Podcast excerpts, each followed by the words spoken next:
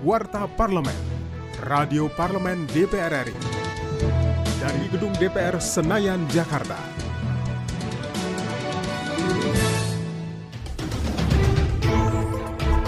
Anggota Komisi 2 DPR RI meminta Kementerian Agraria dan Tata Ruang atau Badan Pertanahan Nasional mempermudah masyarakat dalam pelayanan sertifikasi tanah karena masih banyak masyarakat mengeluhkan pelayanan tersebut. Ditemui usai rapat kerja dengan Kementerian ATR atau BPN di Gedung Nusantara DPR RI Jakarta, Endro Suswantoro mencontohkan untuk pembuatan sertifikat balik nama harus melampirkan bukti pembayaran PBB 10 tahun terakhir. Hal itu dinilai rumit dan bertele-tele. Memasuki tahap new normal, BPN harus memiliki inovasi baru berbasis digital dan perlunya dalam memberikan pelayanan pada masyarakat sehingga mempermudah masyarakat. Anggota Komisi 2 DPR RI Hari Purnomo mengatakan masih banyak aparat pelayanan publik yang memiliki mindset mempersulit masyarakat dalam mengurus administrasi. Pelayanan publik merupakan fasilitas dasar yang seharusnya mudah diakses, memadai, dan cepat bagi masyarakat.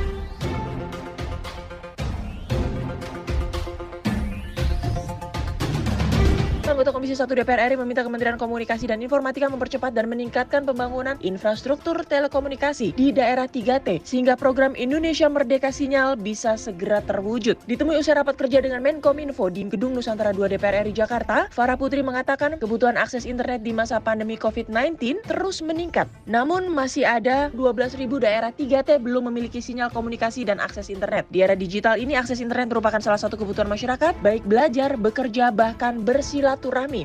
Anggota Komisi 1 DPR RI Farah Putri menambahkan program digitalisasi ke seluruh wilayah Indonesia harus segera terrealisasi. Komisi 1 DPR RI mendorong tambahan anggaran 16,8 triliun rupiah bagi Kemenkominfo di tahun 2021 untuk membangun infrastruktur telekomunikasi demi pemerataan sinyal dan internet antar desa dan kota.